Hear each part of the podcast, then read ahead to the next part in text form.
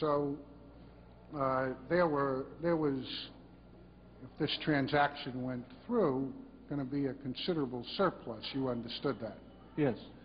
And is it fair to say, without getting into any of the details, that the surplus was going to be used uh, for the Contras, and I'm not necessarily giving the order, uh, for the Contras, it was going to be used to pay the cost of replenishing the 500-odd Israeli TOWs, and for some other covert operations of the United States and Israel.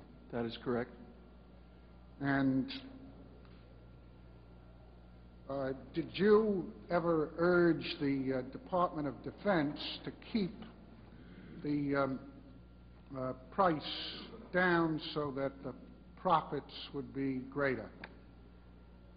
I, I don't recall doing that. I, I recall trying to get the, uh, the price accurate. Uh, we went through a dickens of a time trying to... But you don't recall saying, keep it down so that we'll have even more of a slush fund? I do not recall that whatsoever. Now, do you recall whether the idea of using profit for the Contras actually first came up in a meeting that you had with Israeli uh, supply officials in the United States in or about December of 1985? I don't recall that. My recollection was that the first time it was specifically addressed was during a meeting uh, with I- It may well have come up before, but I don't recall it. do you, you, you understood from information you, you had that um, uh, uh, the uh, Israeli group, the private group that, that they were using as their cutout were making profit, right? Well, again, I I don't want to be too specific. We knew that somebody Was making profit. And did you not have... In fact, the first transaction may have been all profit. And did you not, in fact, have some suspicion that that profit was being used for some covert purposes? Yes. And when, in December, you were giving consideration to having the United States replicate the Israeli uh, system, did you not at that point give consideration to the fact that you could use these funds for a covert purpose? In December? Yes, sir. I don't believe I did. I mean, I have no recollection of that. My, my clearest recollection, counsel, is that the first time the issue of using residuals came up was during Mr. Nir's visit at the end of December, early January. And I recall that we met New Year's Day or the day after, whatever, in that time, time period, maybe New Year's Eve. Uh, and it, it was his proposal at that point to use the profits by the arrangement that they envisioned, selling Israeli TOWs at a profit, replenishing them with part of that money, using part of that money for other operations. Not, Which- not the Contras. I do not believe that he mentioned Contras at that meeting. Now, My, my recollection is we began to talk in early January about other joint U.S.-Israeli and in some cases unilateral Is- Israeli operations of a certain kind that we discussed last night. Colonel, was it you who raised in December of 1985 with the Israelis the idea of using residuals for the Contras?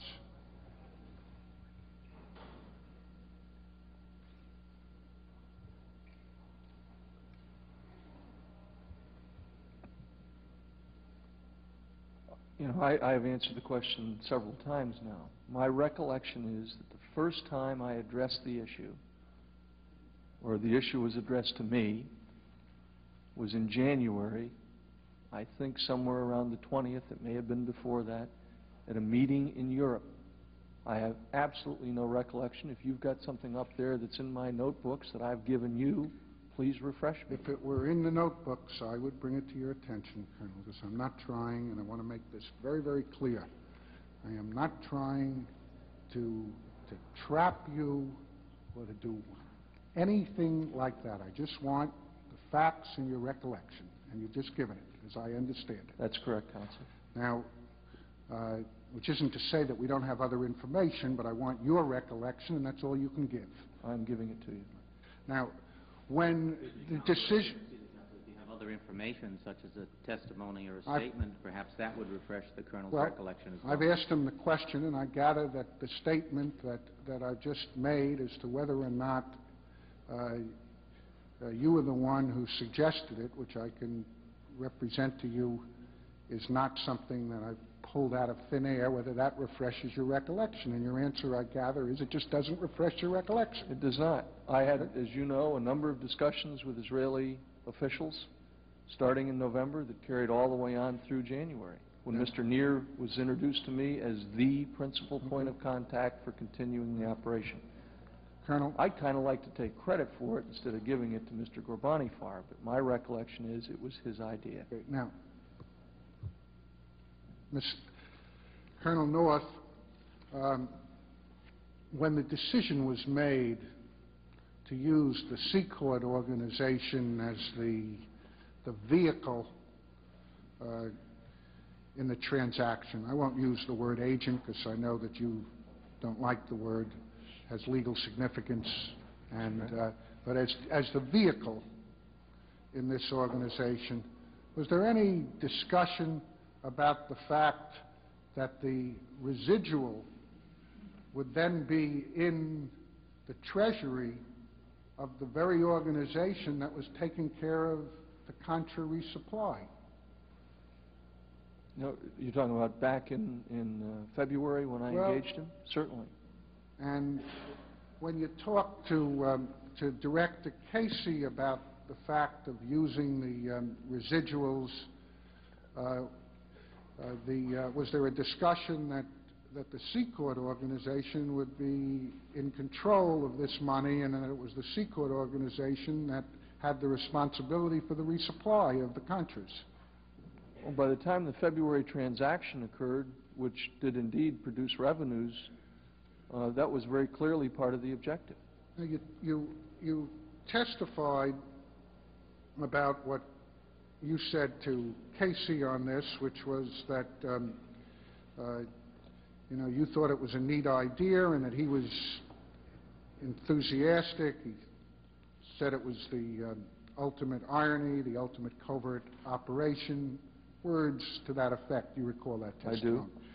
That, uh, and you said that he recognized the political risks uh, that would accrue if this was exposed. Well, I'm, I'm not sure, when I said that, I don't think I was referring specifically to the linkage between supporting the Nicaraguan freedom fighters and the support that was being derived as a consequence of the sales. I, I think Director Casey throughout had a recognition of political risk.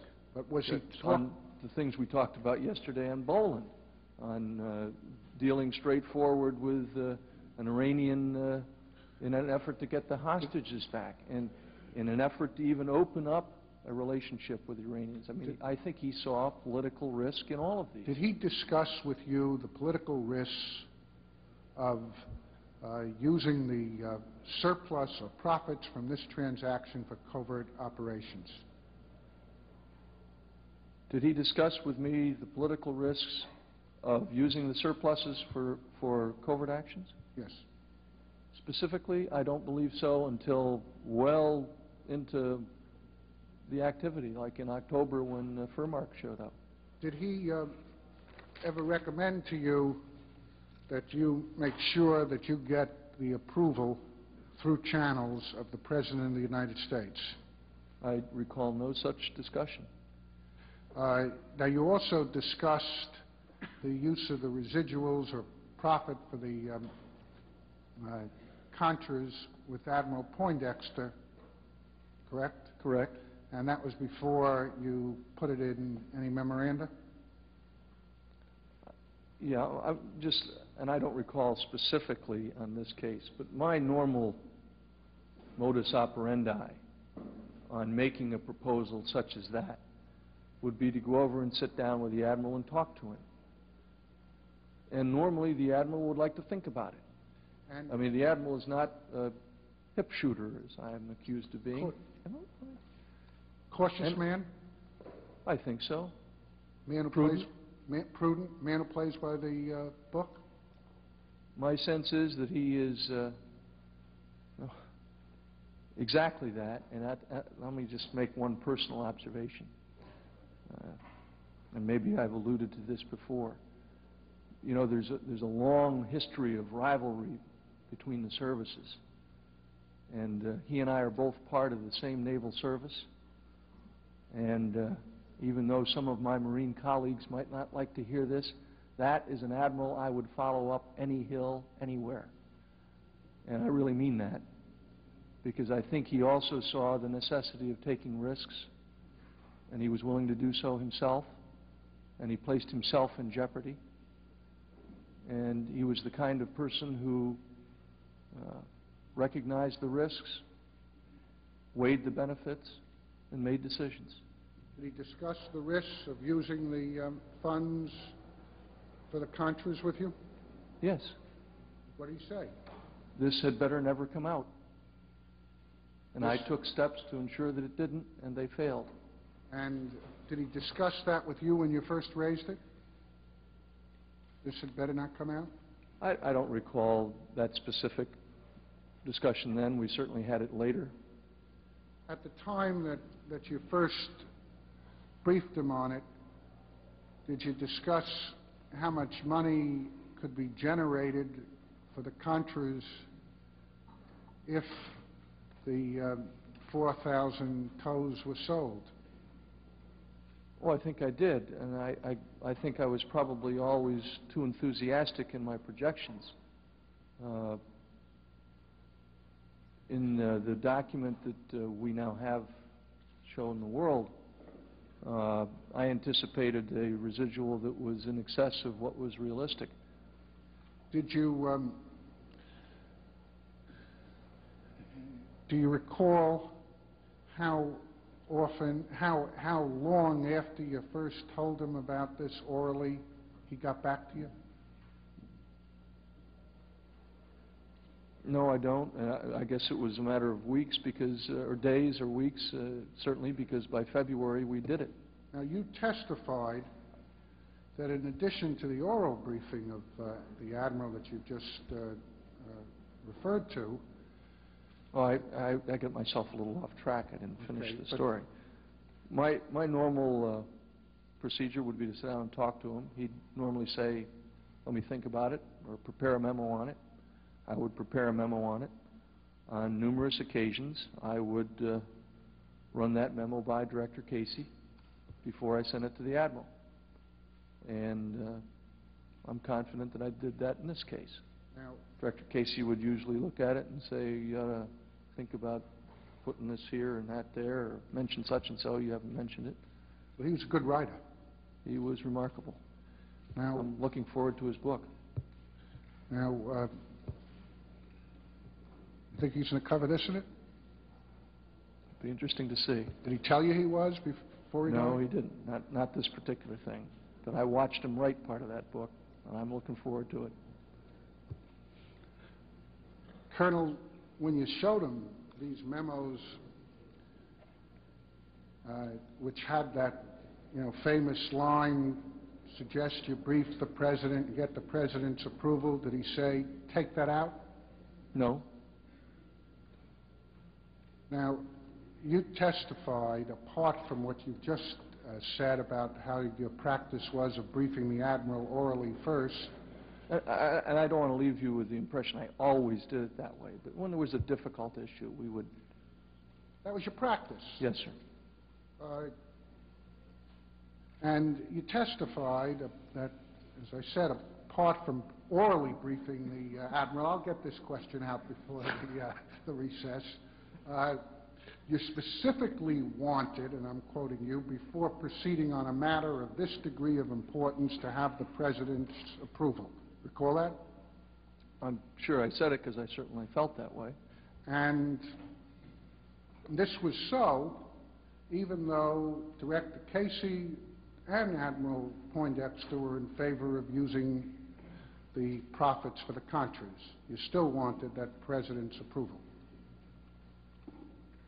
Correct? Yeah, but I, I'm, let's not attach too much significance to my proposing that, because it just seemed to me, as I was working this issue through, that the President ought to have been aware. Now, you Yes. worked under three different national security advisors, or Four. four? Four. and you were, you had uh, substantial responsibility under how many of them? Well, I, I guess two. I, I I worked very hard uh, when Judge Clark was there. I'm not, You have direct contact with Judge Clark, too? occasionally. And, Judge Uh, Clark was the one who assigned me to work with the Kissinger Commission. and you had, based on your experience, formed an opinion as to what issues should be elevated to the President and which ones don't. Is that fair to say?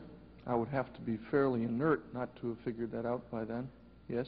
And when you wrote memos, you would sometimes have memos that indicated that you wanted just the approval of the National Security Advisor, and in other cases, you would indicate that the National Security Advisor should brief the President and get the President's approval, right? Yes, and occasionally I was reversed on that. And you certainly have documents of mine in which national security advisors crossed out the line and said, brief the president, or send the document forward, and he'd write on the bottom, I've taken care of this orally, or things like that. Is it fair to say, Colonel, that if the um, National Security Advisor struck out on one, two, or three memos that related to the uh, diversion, that you should uh, have the President briefed or get his approval, that you wouldn't keep writing memos with that same tagline? I can assure you, counsel, that if the national security advisor had told me not to do any, something, anything, I wouldn't have done it. Now, I would like to direct your attention to the drafts of this um, memorandum, because actually, the the- the, um, the memorandum that you were surprised to see that day in the Attorney General's office exists in four different copies. And I'd like to go over that with You- you. Are you criticizing how well I did my shredding? Colonel, my eyesight has suffered from reading what, what you left behind.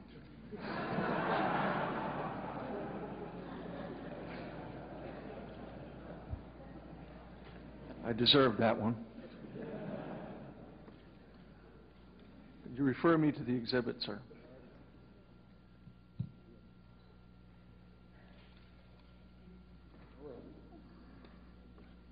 Um, 283 is one,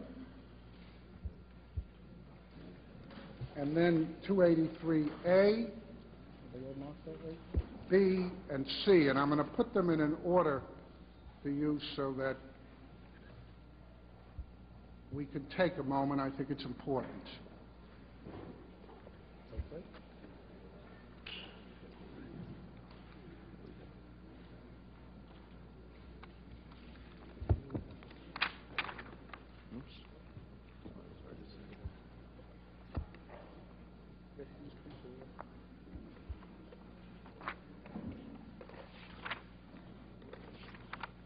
Which one is this, Steve?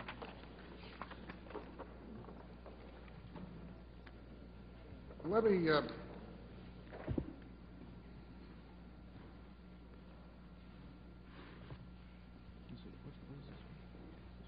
let me uh, show you what I think was the, uh, the first one. These are all drafts of the same memo. Exhibit 283C is a memorandum which I am advised that your attorney returned to the NSC, Mr. Sullivan returned to the NSC. And that, if you look at the paragraph on the first page, is typed with "on September 14." Do you see the line I'm referring to? I do. Then, if you look at 283B,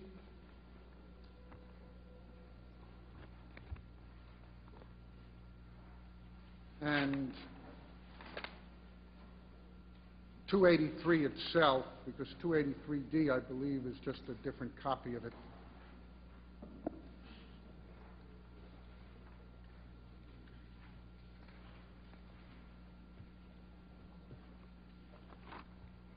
They have... Which is a copy of which now?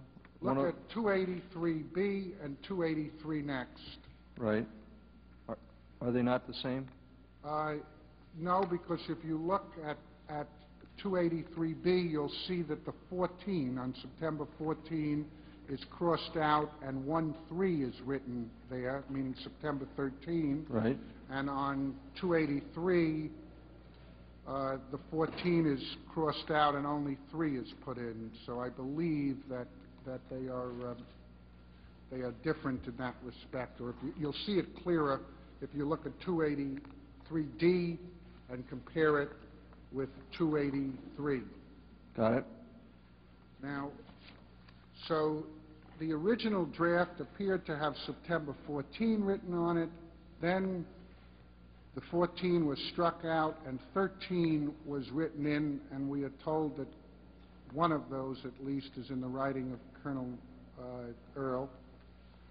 And then we have 283A, in which the typist made the correction, and that was taken off, and, and it's typed now September 13, and that was taken off of the disk on Fawn Hall's typewriter by the FBI. So do you follow me? Okay. Now, first, uh, on the first version of this draft, um,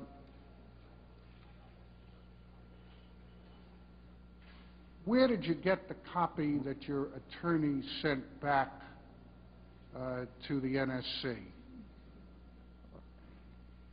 Let me just make one, you say on the first version, which, which first version are we talking about? That would be 283D? 283C, See, which is the one that has the September 14 typed without the correction to 13. okay. That is one of the documents that I removed from the NSC on the 25th. And do you know where you found it?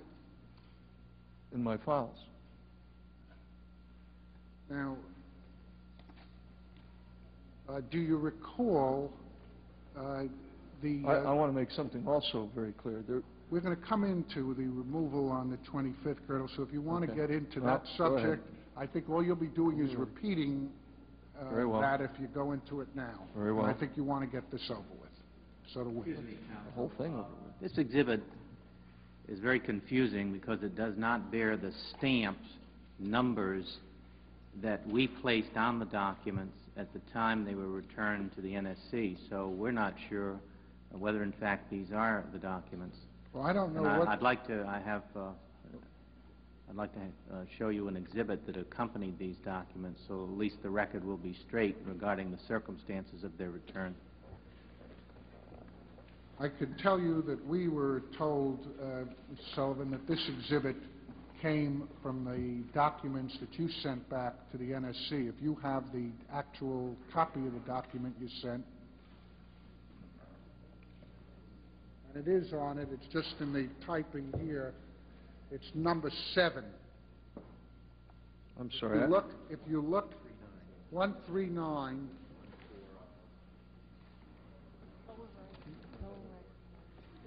I- Which one are we looking at, uh, D or C? You, it has the number, if you look at 283C, which is the one you returned. Okay.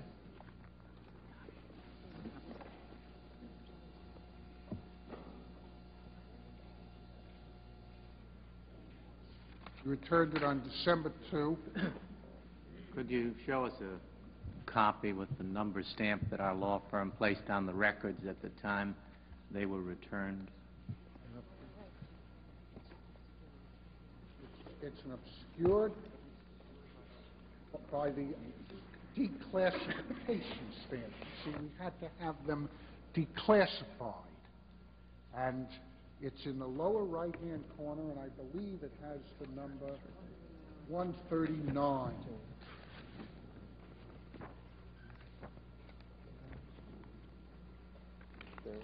Sullivan, I mean, do you dispute that this is the document that you returned to the NSC? Well, I'm trying to- You know what you returned. I'm trying to determine that, Mr. Liman, without the numbers.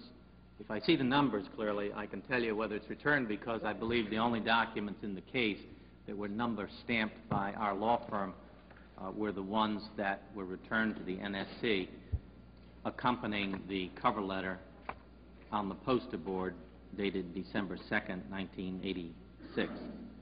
Well, Uh, We see- num- Mr. Chairman, excuse me for uh, for interrupting here, but I'd just like to bring the attention of counsel to the fact that none of the members can see the document that Mr. Sullivan has put up on the poster board, and I wonder if you might take that into account in your questioning. Okay, let me... Simply not visible from up here on the Let dais. me, let me Sullivan. read it to you. It's a, uh, it's a letter that Mr. Sullivan wrote on December 2, 1986, in which he said, he addressed it to the NSC, to Commander Thompson. He said, Lieutenant Colonel North is herewith delivering documents to NSC. In order to ensure that the documents are preserved, the pages have been number stamped 1 through, is that 1? 168 inclusive. The document I've just given you has a 139, 140, 141, 42 stamp. You want me to read the rest of it? Might as well for the sake of a complete Well, it's an. I, what? It's an I, uh, it's three, it's Exhibit 324 in our book, and it says, also delivered are the WHCA Motorola Pageboy, the Motorola handheld portable telephone, and the NSC Government Transportation Request with its number, which I will not read, issued to Lieutenant Colonel North. Would you please arrange for the return of Lieutenant Colonel North's personal property, which is located in his office? He is particularly interested in the prompt return of his Marine Corps uniform items, family photo, photos, and other personal effects. Sincerely yours, Brendan Sullivan, attorney for Lieutenant Colonel Oliver L. North, copy to Brenda Regan. And it's exhibit for members and for others, press, Exhibit 324. And this bears a stamp number within your group. Now, you got this from your office, is that uh, established now? Well, our copies, I, I can see the number 1-3 You can see the, writ- written over by the stamp, so I, and you look at the third page, and you'll see it very clearly, 141. I see 1-4. It's been cut off. On- but I Even on do the see. third page?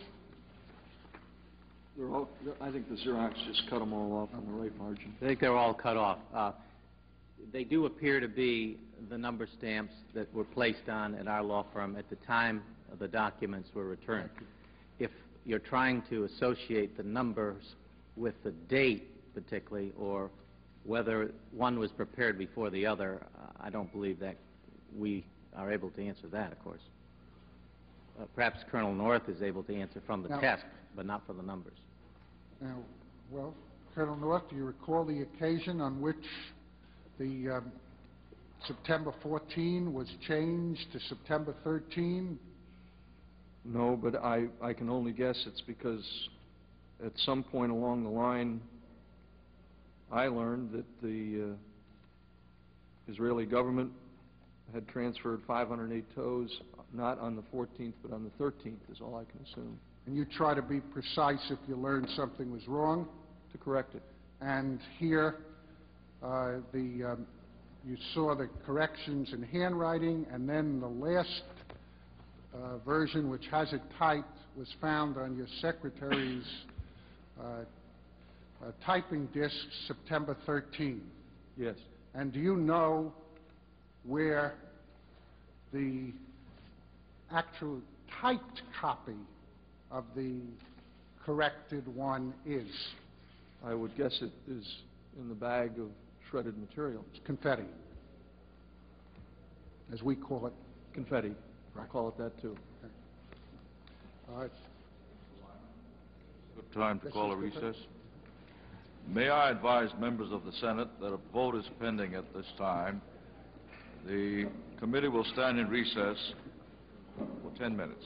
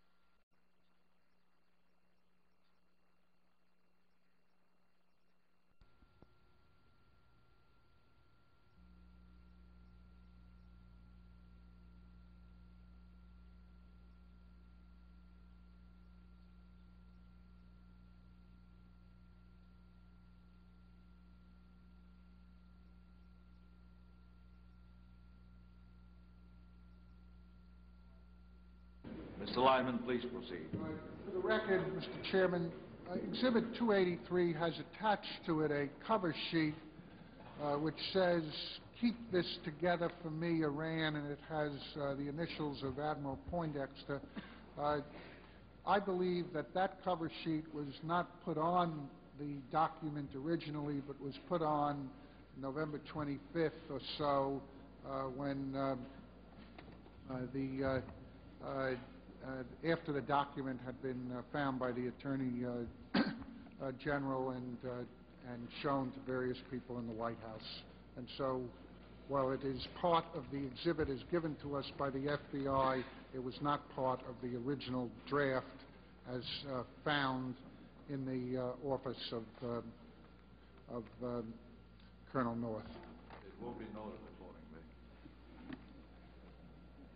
Now, Colonel North, the- these exhibits uh, that we looked at, the um, 280, um, 83, and so on, said that uh, in the recommendation form that the President approved the structure depicted above under current situation and the terms of reference at tab A. Uh, You recall that? You just, uh, which one are we looking at, A, B, or C? Well, you can look, they all have the Okay. same paragraph, that the President approved the structure depicted above under the, under current situation, Right. and that the terms of reference, and the terms of reference at tab A. Yes. And uh, as I understood your testimony earlier, that the transaction as described in this exhibit and its various uh, corrected forms changed prior to Tehran. Am I correct? The tr- the- The Yes, structure this particular transaction was never concluded. in that form. That's right. And, and as the structure was, was changed, you would do other memoranda summarizing the structure in the same form as this one. Yes. And is it a fact, sir, that the terms of reference were in fact approved by the President, either this or the ones that you attached to later memos? Yeah, the, I- and I do not know uh, if it is this particular version of the terms of reference, but we did have a memo very similar to this that we carried with us to Tehran that had been, I was told, approved by the President. And the terms of reference were transmitted to the, uh, to Admiral Poindexter for the President in, um, Memoranda in- similar to in memoranda this. similar to, to this one. That is correct. Now, uh, you've testified, and we don't have to belabor it, that since the um, uh, originals of these memoranda that referred in one paragraph or so to the use of proceeds have um, uh, been uh, destroyed, you have no way of recalling which boxes were checked. That's I do correct. not, I do not But- recall. But uh, you did do a series of memos after this on other uh, aspects of the uh, Iran initiative, which you passed up to Admiral Poindexter for presidential approval. Do you recall that?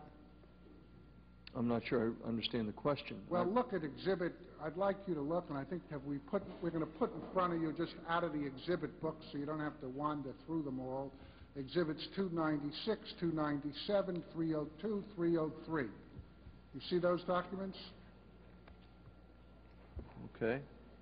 296 was a memorandum that you sent to uh, John Poindexter, and it's a next steps on American hostages, and it, uh, it describes the um, uh, uh, re- release of uh, Father Jenco and the shipment of the balance of the Hawk parts. I'm, I'm not sure you were able to hear the question. uh, Please. I said, this memorandum uh, of July 29, 1986 describes the um, re- release of Father Jenco and the uh, shipment of the remaining Hawk parts that were owed to the Iranians. And if you look at your last paragraph, it has a recommendation. Uh, Recommendation that you brief the President regarding our conclusions on the Jenco release as indicated above and obtain his approval for having the 240 Hawk missiles parts shipped from Israel to Iran as soon as possible, followed by a meeting with the Iranians in Europe. You see that? Yes, And there, there's a check under approved JP yes, and a date, and then it says, "President approved with JP's signature." yes. Now, this is a document that referred to the shipment of the Hawk parts that had been paid for in May, correct? The balance of the Wait a Hawk minute. parts. Let me just think now where we are in the chronology of events. Uh, I believe that the Hawk parts were indeed paid for in May. And, and because the hostages weren't released and that mission aborted, you did not ship the rest of the Hawk parts. That is correct. And then after Father Jenco was uh, released, uh, you uh, delivered uh, the balance or some of the balance of the parts, correct? I believe that's correct. And uh, you even, and this, there was no money that was going to flow from that shipment of the Hawk parts because they had already been paid for, correct? You remember that? I believe they had been, yeah. And this memorandum therefore doesn't discuss the use of proceeds. I don't, I can't tell. Well, I can tell you, I will represent that to you. I mean, do you know what was under the black stuff? Yes, I do. Okay. And It doesn't, uh, Okay. It it's, it was sensitive, classified material that I think you would appreciate should have been blacked out. No, I understand. I, I just did not recall what was underneath it. In fact, I was a little curious that, And it has the um, uh, approval, J- uh, JP, and it indicates the President approved. it does. And this memorandum was preserved. And It's a System 4 document, you notice? I, I do, but I'm, I don't want to attach any particular significance. There were other documents that were preserved that I didn't know were preserved. So Now, another one that was preserved is Exhibit 297, which is a memorandum dated June 27, or rather July, there's, there's a there's a first sheet which says June 27, but then there's a memorandum of July 26, which asks for permission for you to, um, to um, uh, travel to Frankfurt and uh, do other things in connection with the Jenco release. You see that memo? I do. I'm not quite sure I understand what that, this is an unusual format for me to be sending something to uh, forward, Well, in that normally the first thing underneath this sheet, right here, would have been this sheet right here. it would have been the second sheet. Yes. But it's, but the way in which we got papers from the NSC, which is the way we've kept them together, had this attached, and that may have just been in the way they did their, uh, their production to us. But if you look at your July 26 memo, you again said that uh, recommendations that you initial and forward your memo to President at tab 1, and you prepared a memo for Admiral Poindexter for the President.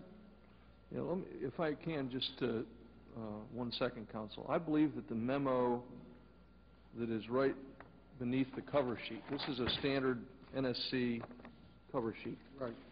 I believe that this memo right here is probably a KL 40, uh, I'm, I'm trying to figure out what it is, but it looks to me like a KL 43 uh, message back to my office that was then typed and probably put in an envelope and sent to, or given to Admiral Poindexter. I'm, I'm guessing, Well, however the file, but the I- what I'm people saying... handled it, if you look at the actual System 4 document, which is a memo from you to Admiral Poindexter enclosing a memo from Admiral Poindexter to the President outlining uh, certain aspects of the Jenco release, and again, you asked that he forward it to the President, and you have a note that indicates uh, from Admiral Poindexter that he briefed the President on the secure phone, and the President approved.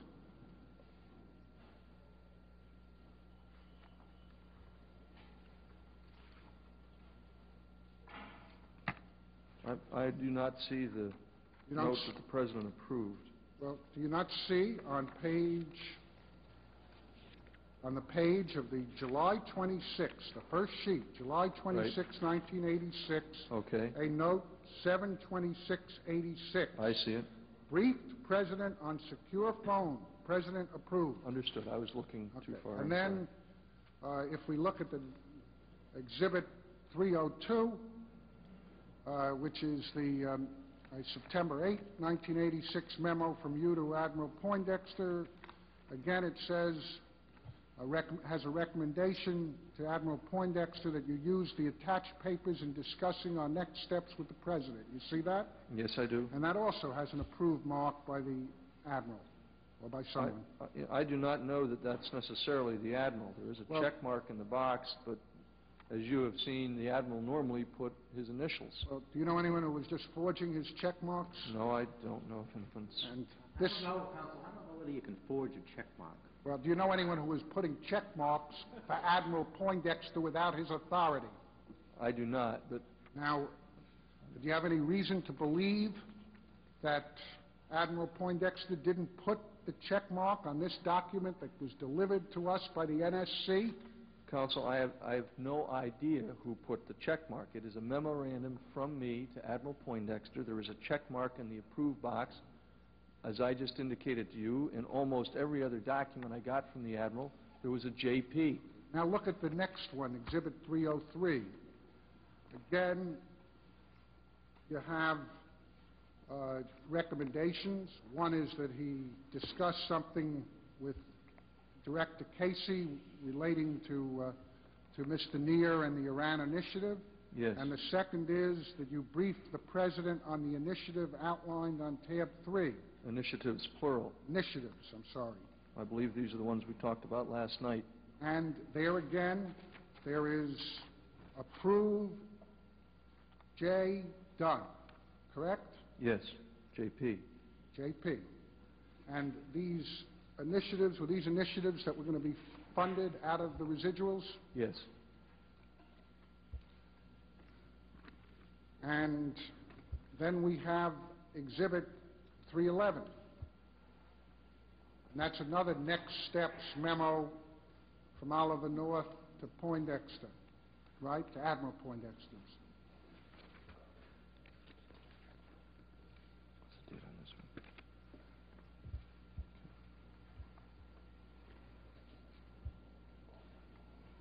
Yes, And uh, here again, you were asking for travel authorization. You were asking for him to have the President inscribe the famous Bible and do a letter to Prime Minister Peres. that's correct. And it's fair to say that the um, Admiral uh, indicated his initials where he approved. That's correct. And on one of them, where it says that you tell Director Casey to uh, prepare an appropriate intelligence package, there is no uh, notation of uh, approval or disapproval. That's correct. There's also a uh, notation on the fourth point for talking points for use by cop with Nir. And that says JPC. Right. Now, the, uh, so it was not unusual for you, when you were dealing with the Iran initiative, uh, to get back memoranda from uh, Admiral Poindexter indicating that uh, uh, he had accepted uh, the recommendation and had briefed the President. That's correct, but it was also not unusual to have initiatives that were not sent back, memoranda on initiatives that were not sent back, and I tried to make that clear yesterday. Now, as you sit here today, are you in a position to say that every single one of the five memoranda that you sent to uh, Admiral Poindexter referring to the um, uh, uh, use of the residuals for the Contras was not sent back? No, sir, I did not say that yesterday, and I don't say it today. And I also told Fair you to I admitted an effort to destroy all of those. now, is it also correct? And I also indicated the reason why You I destroyed those. Now, uh, Colonel, uh, did you also participate in a number of briefings of the President on the Iran initiative? I'm sure that I did. I, I wouldn't care to characterize how many it was, but I met with the President a little bit more often than some people say, less than others. Well, how many times would you approximate that you met with him in 1986 to discuss the Iran initiative? At least three. And is it fair to say that at none of those meetings uh, was there any discussion of the use of the proceeds for the Contras? I do not recall ever discussing with the President the use of the residuals to support the Nicaraguan freedom fighters. Now, at the um, meetings that you, you had with the President, uh, was um, uh, uh, Mr. Don Regan present? There was always someone else present. I wouldn't say that Mr. Regan was necessarily always there, but And in- certainly there was always someone else there. And in addition to the meetings that you had with the uh, President on the Iran initiative, did you also have meetings with the President and others, because you said that someone was always there, on Contra support? Sure. I mean, we had National Security Planning Group meetings on that issue. And did you, in addition to those uh, meetings, have meetings with him and the National Security Advisor to talk about uh, the uh, status of the Contras? Yes, but, you know, it was not unusual, particularly when Mr. McFarlane was National Security Advisor, to have that be the subject of a morning briefing at And 9:30. that would be the 9:30 briefings? That's correct. And uh, would you be asked to do the briefing? Occasionally.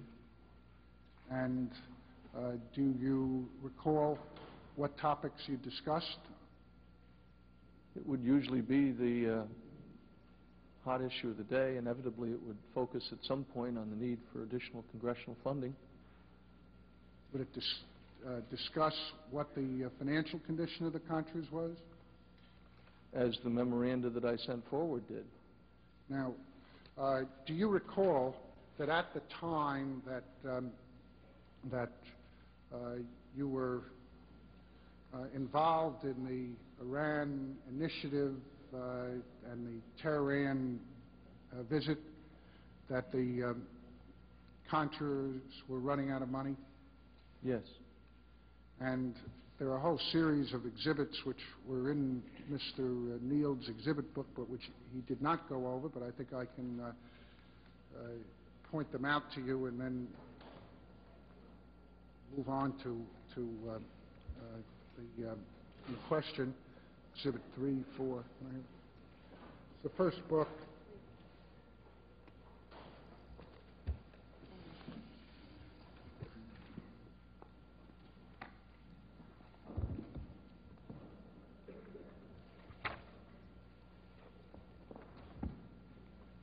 Exhibit 3 was a um,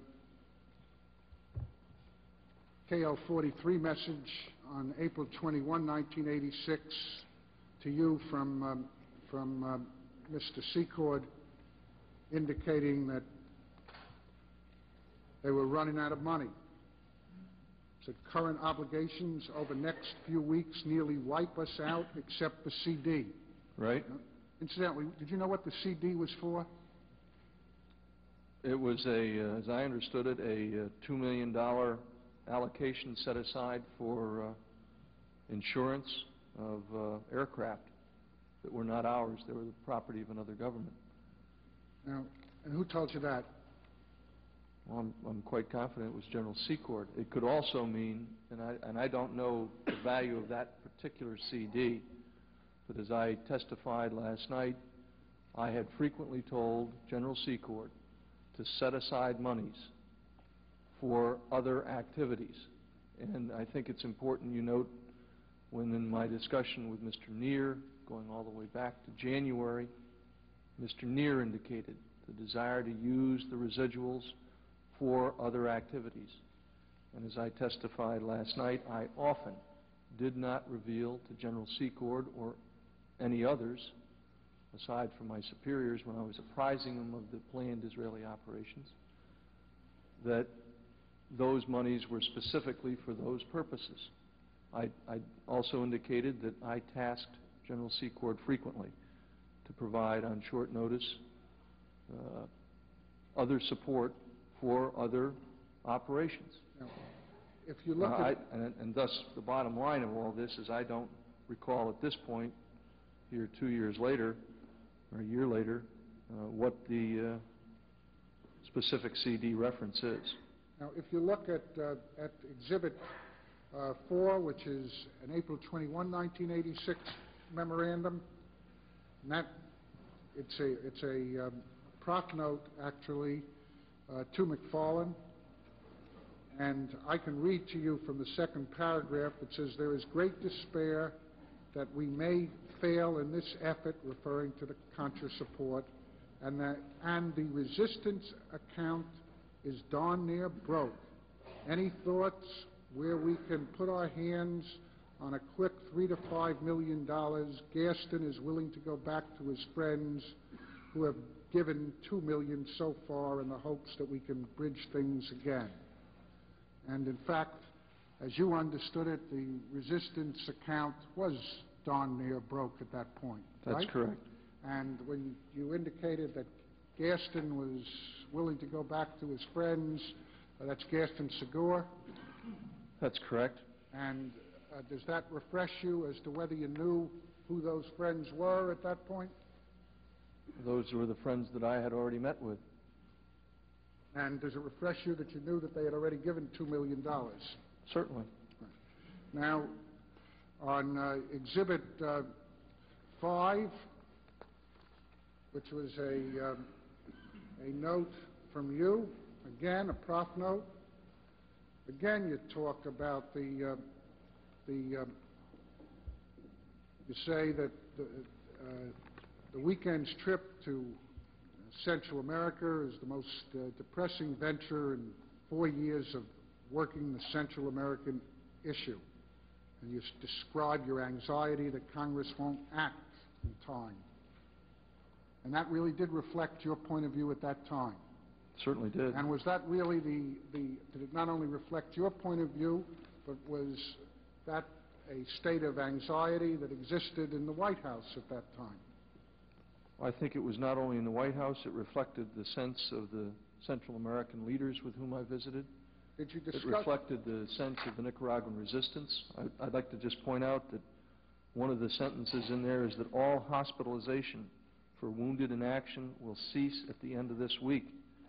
Troops returning to Nicaragua this week will carry only, I can't read how many because it's not Xerox well, blank rounds of ammunition instead of the 500 they had been carrying. No new radio batteries are available, so there's no way to pass commands or intelligence. That is exactly what I was seeing when I was on the ground. And uh, do you recall discussing with the President of the United States that dire condition? I don't recall specifically discussing it with the Now, do you President. recall that there was an NSPG meeting that was going to take place on um, uh, May uh, 16, 1986? I don't specifically recall Well, if you look at, um, at uh, the um, Exhibit um, uh, 8, um,